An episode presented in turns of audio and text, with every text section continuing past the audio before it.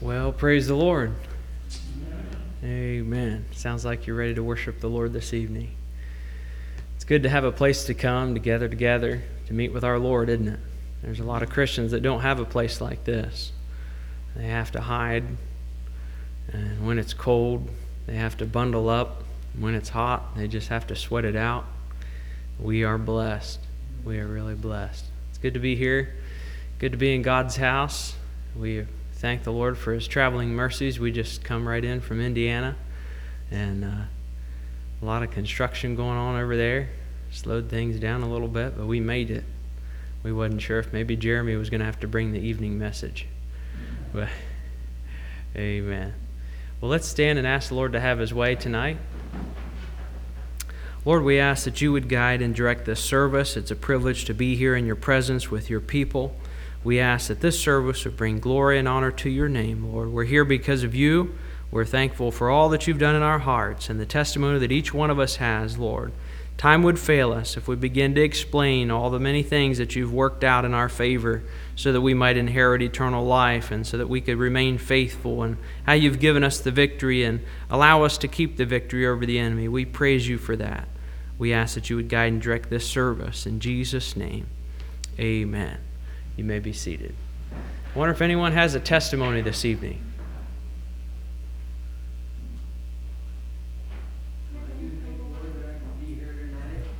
Amen. Good.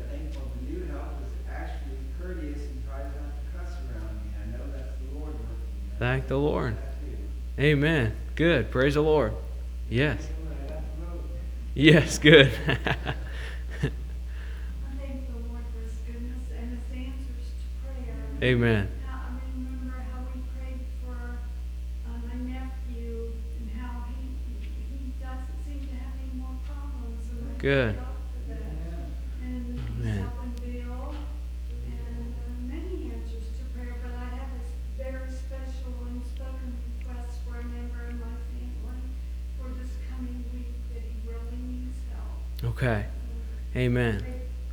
Let's remember that prayer request. We're going to go to prayer here in just a little while. Amen. Anyone else with a praise on your heart? Lord, been good to you this week. Been feeding you. I want to thank the Lord for death and answer to prayer today. It's something I hadn't. Praise the Lord. I thought about and thought about, but I hadn't really given it much thought in prayer. But I'm thankful the Lord knows our needs even before we do. Amen. Thankful that He saves and He sanctifies and He keeps. I just want to do whatever He wants to do. Praise the Lord. Good. Good. Anybody else?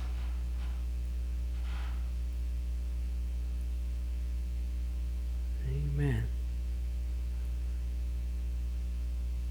I don't know what to say. That's all right. But I just felt I would did want to send praise the Lord. Amen. What it means to me. Amen. Um, Thank the Lord. Well, sometimes nothing's, where am I? And I, hmm you know, you haven't done anything, but there's just, uh, and I just was listening to a message, um, this, today, when I was in the car. And it was an encouragement. Good. The Lord has brought the victory for us. Amen. And if we're on his side, well, it just was an encouragement to me and. Praise the Lord. Keep holding on. Praise the Lord. Um, And the, the devil is a liar. He is our adversary, and he's Sure. going to trip us up any way he can. hmm Um, and I just wanted to thank the Lord for that encouragement as I listened to that. Uh, Amen. the Lord's our um, advocate. He's our intercessor. And Amen. I'm just thankful for what he is to me. Thank the Lord. He is. Praise And the I'm Lord. For, um, well, for that message and the encouragement it brought to my heart to Amen. just keep holding on. Uh, I intend to do that. Amen. Thank the Lord. Thank the Lord. He's given us the victory. I've been thinking along those lines this week. And I tell you, it's hard to be discouraged when you know you're a winner. Amen. Praise the Lord. Anybody else? I do thank the Lord for answers to prayer and Yes. for the power of the blood and for his mercy and Amen. grace. God has been so good to me. I don't deserve a thing, but That's I want to thank him and praise him for Amen. all his many blessings and benefits. And Amen. think about the many traveling mercies he gives. Amen. Thank the Lord. Good. Good. Praise the Lord. Amen. Oh, and I thank the Lord too for how good He's been to me. And Amen. um, sometimes it's so easy to find things that you might complain about. But uh, I was talking to, or our grandpa was talking to us when we went to visit just last night, and he was sharing some of his story about how the Lord um, delivered him from the Holocaust and his family, and um, how his mom taught him to never complain. She said, Well, what's your problem? She said, You have feet to walk on and hands to work with and a mouth to speak and all those things. She said, You don't have any problems. You're fine." That's right. And they went through so many hardships, but he learned to just keep pressing forward and be thankful. And uh, we have so much to be thankful for and so Amen. many blessings. And I want to be careful to thank the Lord for those things and to keep remembering how good he is to us, no matter how we feel or what we see as circumstances. I'm thankful too that God's in control of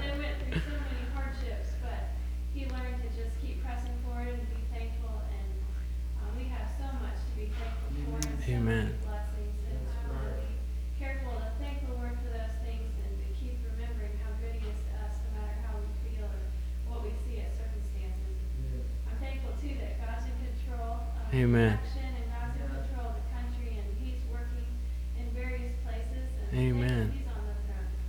Praise the Lord. Good. Anybody else?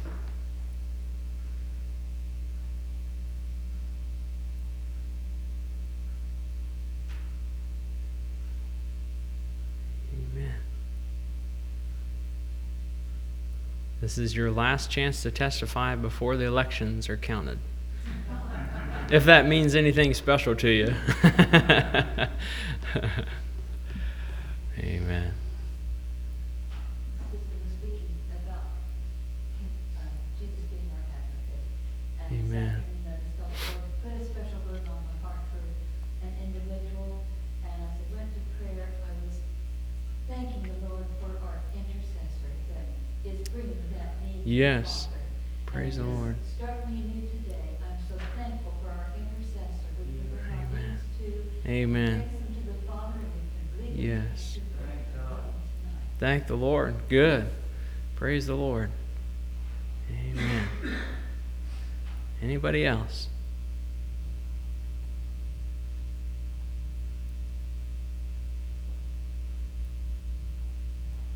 I'd like to share a thought from the scriptures with you. If you have your Bibles, turn to the book of Daniel.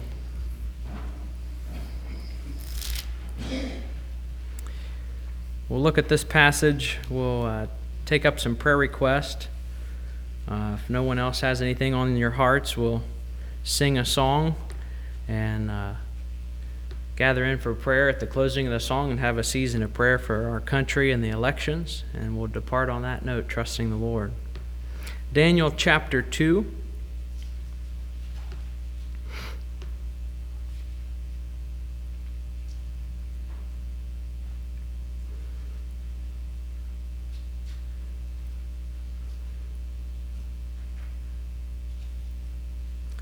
And let's ask the Lord to give us understanding as we read this. We love you, Lord, and we thank you once again for the privilege to open up a copy of your word and read from it together. We pray, Lord, as we hear this word in our ears, that we would hear it in our hearts. We pray, Lord, that you would give us the understanding of the truths that you want to speak to our hearts at this time. And we'll, for that, we'll give you the glory and the praise and the honor. In Jesus' name, amen. Daniel chapter 2. You've probably all heard the story. I'm not going to go into all the details and read every verse to you. You can read that on your own time if you want to. We're mostly going to look at verses 20 through 23, but to give a little background on the story, the king has a dream, a troubling dream. And this dream is uh, unique, it's a prophecy. Uh, it's troubling this king who doesn't have his own personal connection with the Lord, but God had given him this dream to prophesy about what was to happen. And uh, even a little prophecy in there about the Christ and the Messiah that was soon to come and reign forever, and his kingdom there would be no end. But the king says that he has a dream, and so what does he do? He does what every king back then would do if they want some good advice about something. He calls for his wise men.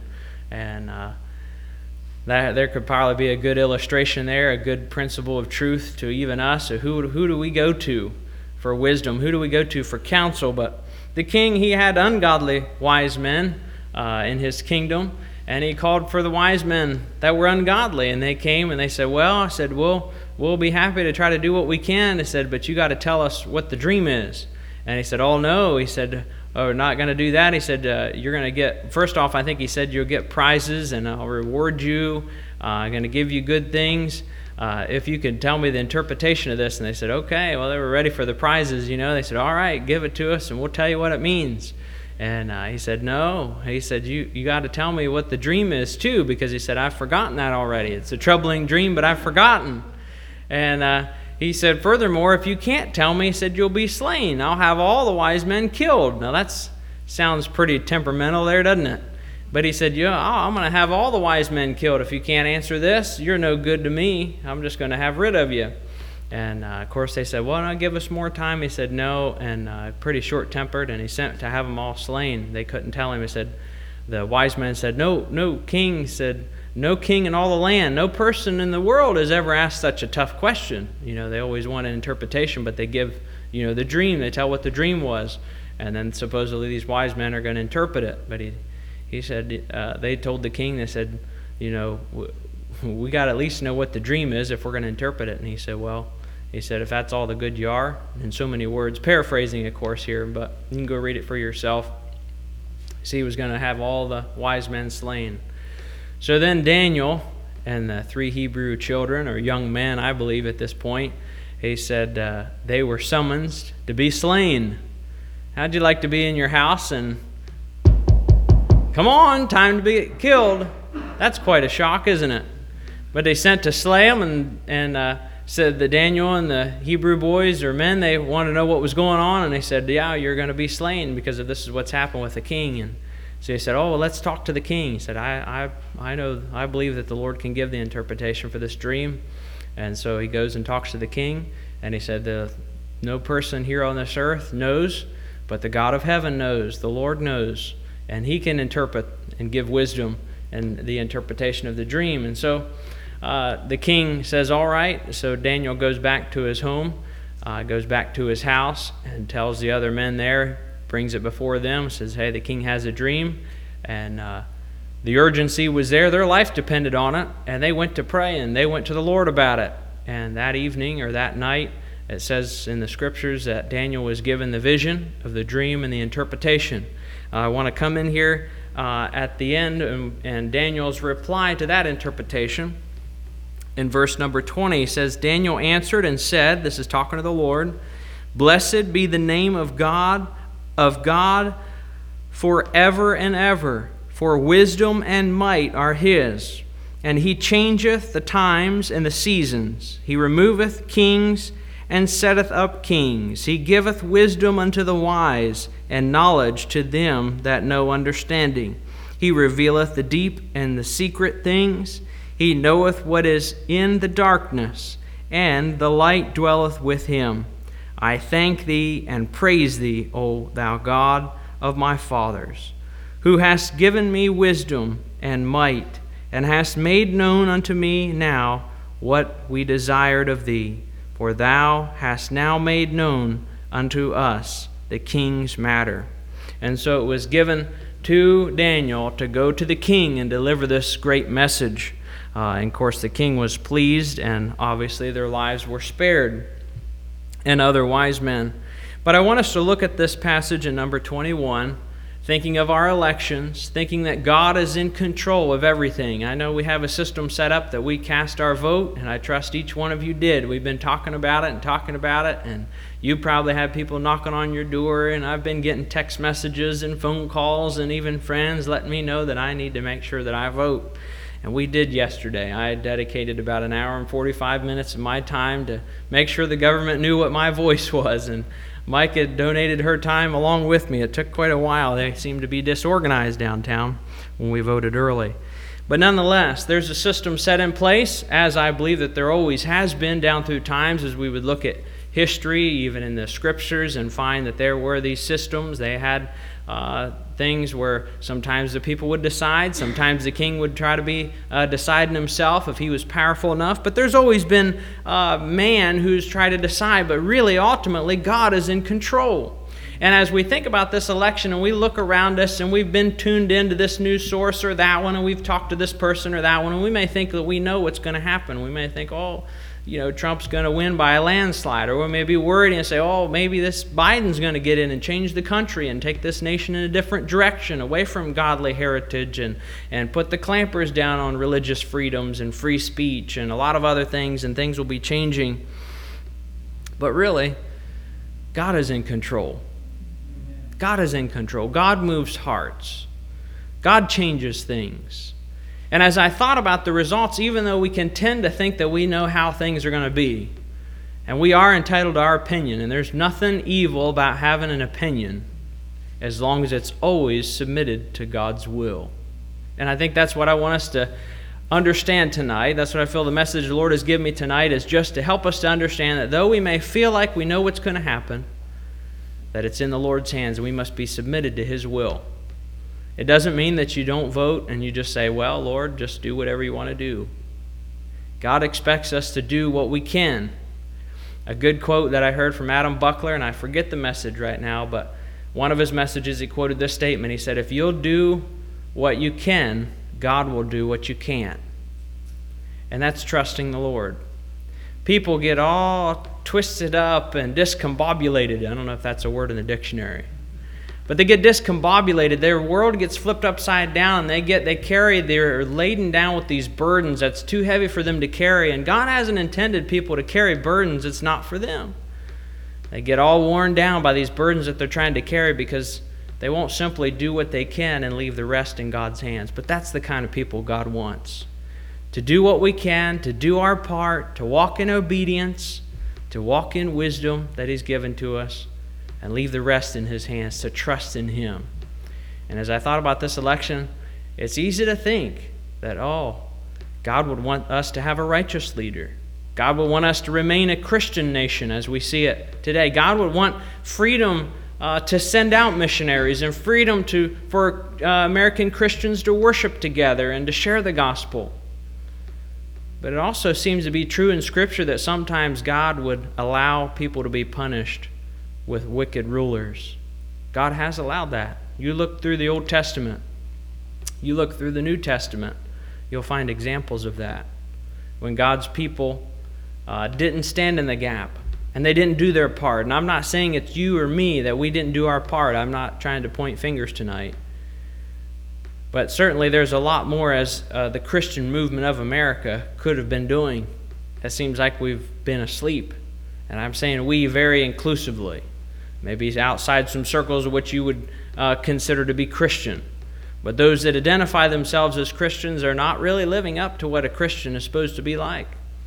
We've really taken a back seat. We've really kind of put it on cruise. I heard a story uh, about a lawsuit, and the guy won the lawsuit, but he said he bought this brand new motorhome. I forget it was two or three hundred thousand dollars. That's a lot of money to spend for something that has wheels. You hear that, Jeremy? Don't you be going and getting a Tesla for two or three hundred thousand dollars. But he got this motorhome for two or three hundred thousand dollars, however much it was, and uh, said it had cruise control or autopilot, whatever it was called, or some name for it. And uh, I don't know if it was steering assist or what it was. But he was by himself and he got this thing going down the highway and set it up there and adjusted the throttle on it and he went back to make a cup of coffee. Well, I don't probably have to explain too many of the details about what happened while he was trying to fix coffee. Needless to say, I'm sure he spilled some coffee somewhere along the way and smashed up his big motorhome. And he took it to court and said, Well, they didn't say in the fine print that it wouldn't steer itself down the road, that it wouldn't drive itself. And he won the case. I don't know where this country is going by the way of the court system, but God sometimes will give people a wicked ruler to wake them up and to make them fervent Christians. The Christians in China, I haven't been to China. This is not firsthand uh, word, but I've heard, and it's also in the Voice of the Martyrs, I believe, some years ago, that the Chinese Christians are praying that American Christians would suffer persecution. Not because the Chinese Christians are harsh, not because they want others to endure persecution like them, but they know how the gospel flourishes. They know how people's faith deepens. It's kind of like when the wind blows, the tree sees the need that it needs deeper roots. and it wants to take deeper roots. And I, I don't remember if it was Micah or Kevin's wife, Rebecca, talking about plants and how if you water them all the time, they just have shallow roots. But if you're if you don't water them as much, they tend to send send down roots and to get anchored in and go looking for the water and get the strength. And I think we might get into some of that uh, studying the book on prayer, William Harney's book on praying clear through. He talks about that. He said God just doesn't give every blessing as soon as we ask for it, but God wants us to flex our spiritual muscles, flex our disciplines, flex our faith, flex our persistence in Him and trusting in Him regardless of what we may see or think or hear or what we think we can understand with our little peanut brains. God's ways are so much higher than our ways. And we need to understand that we do our part, and we should. We leave the rest in God's hand because David says that it's the Lord that He changes the times and the seasons. And He removeth kings, and He setteth up kings. And He giveth wisdom, and He giveth knowledge and he revealeth the deep secrets, and the dark things, and the light. The Lord knows all about it. The Lord is in control. Just because you or I may not uh, seem like, from our perspective, that that's the best setup or the best situation, uh, doesn't mean that that's not God's plan. We don't always understand God's plan. You can be uh, really close to God. You can be a saint of 50, 60, 70, 80, 100 years and you, you just don't understand God's ways sometimes. His ways are above ours, and He wants us to trust in Him. And so, regardless of what directions the election may go, if you've done your part, leave the rest in God's hands. I'm convinced that if God puts Trump in, we'll be blessed. And I believe if God would put Biden in, I believe that we'll be blessed because God is still in control, regardless of who gets the president's seat we're still called to serve Him. We still have a God that we can trust in, no matter what times may bring. We've seen throughout this year already the different circumstances that have come upon us unplanned. But God has been faithful and He's carried us through. Oh, yes, there's been some unexpected turns and twists along the way, and some of our hopes and dreams haven't come to fruition like we, maybe we planned. Some of the schedules have gotten interrupted, and some of our plans have had to change. But the Lord is still in control we're still a blessed people and we can still trust in Him. He's still trustworthy, even more so in shaky times is He trustworthy. I want us to sing. Let's stand and turn to hymn number 272 Jesus Never Fails.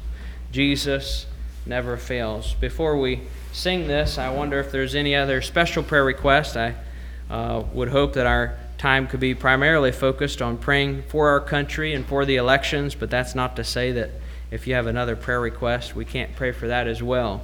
God is not a one track mind, that's for sure. So I wonder if you have any prayer requests you'd like to lift this evening. All right. Well, let's sing this, and then on the last uh, verse, maybe starting into the chorus, we'll gather in in prayer, those of you who'd like to gather in. 272 Jesus never fails.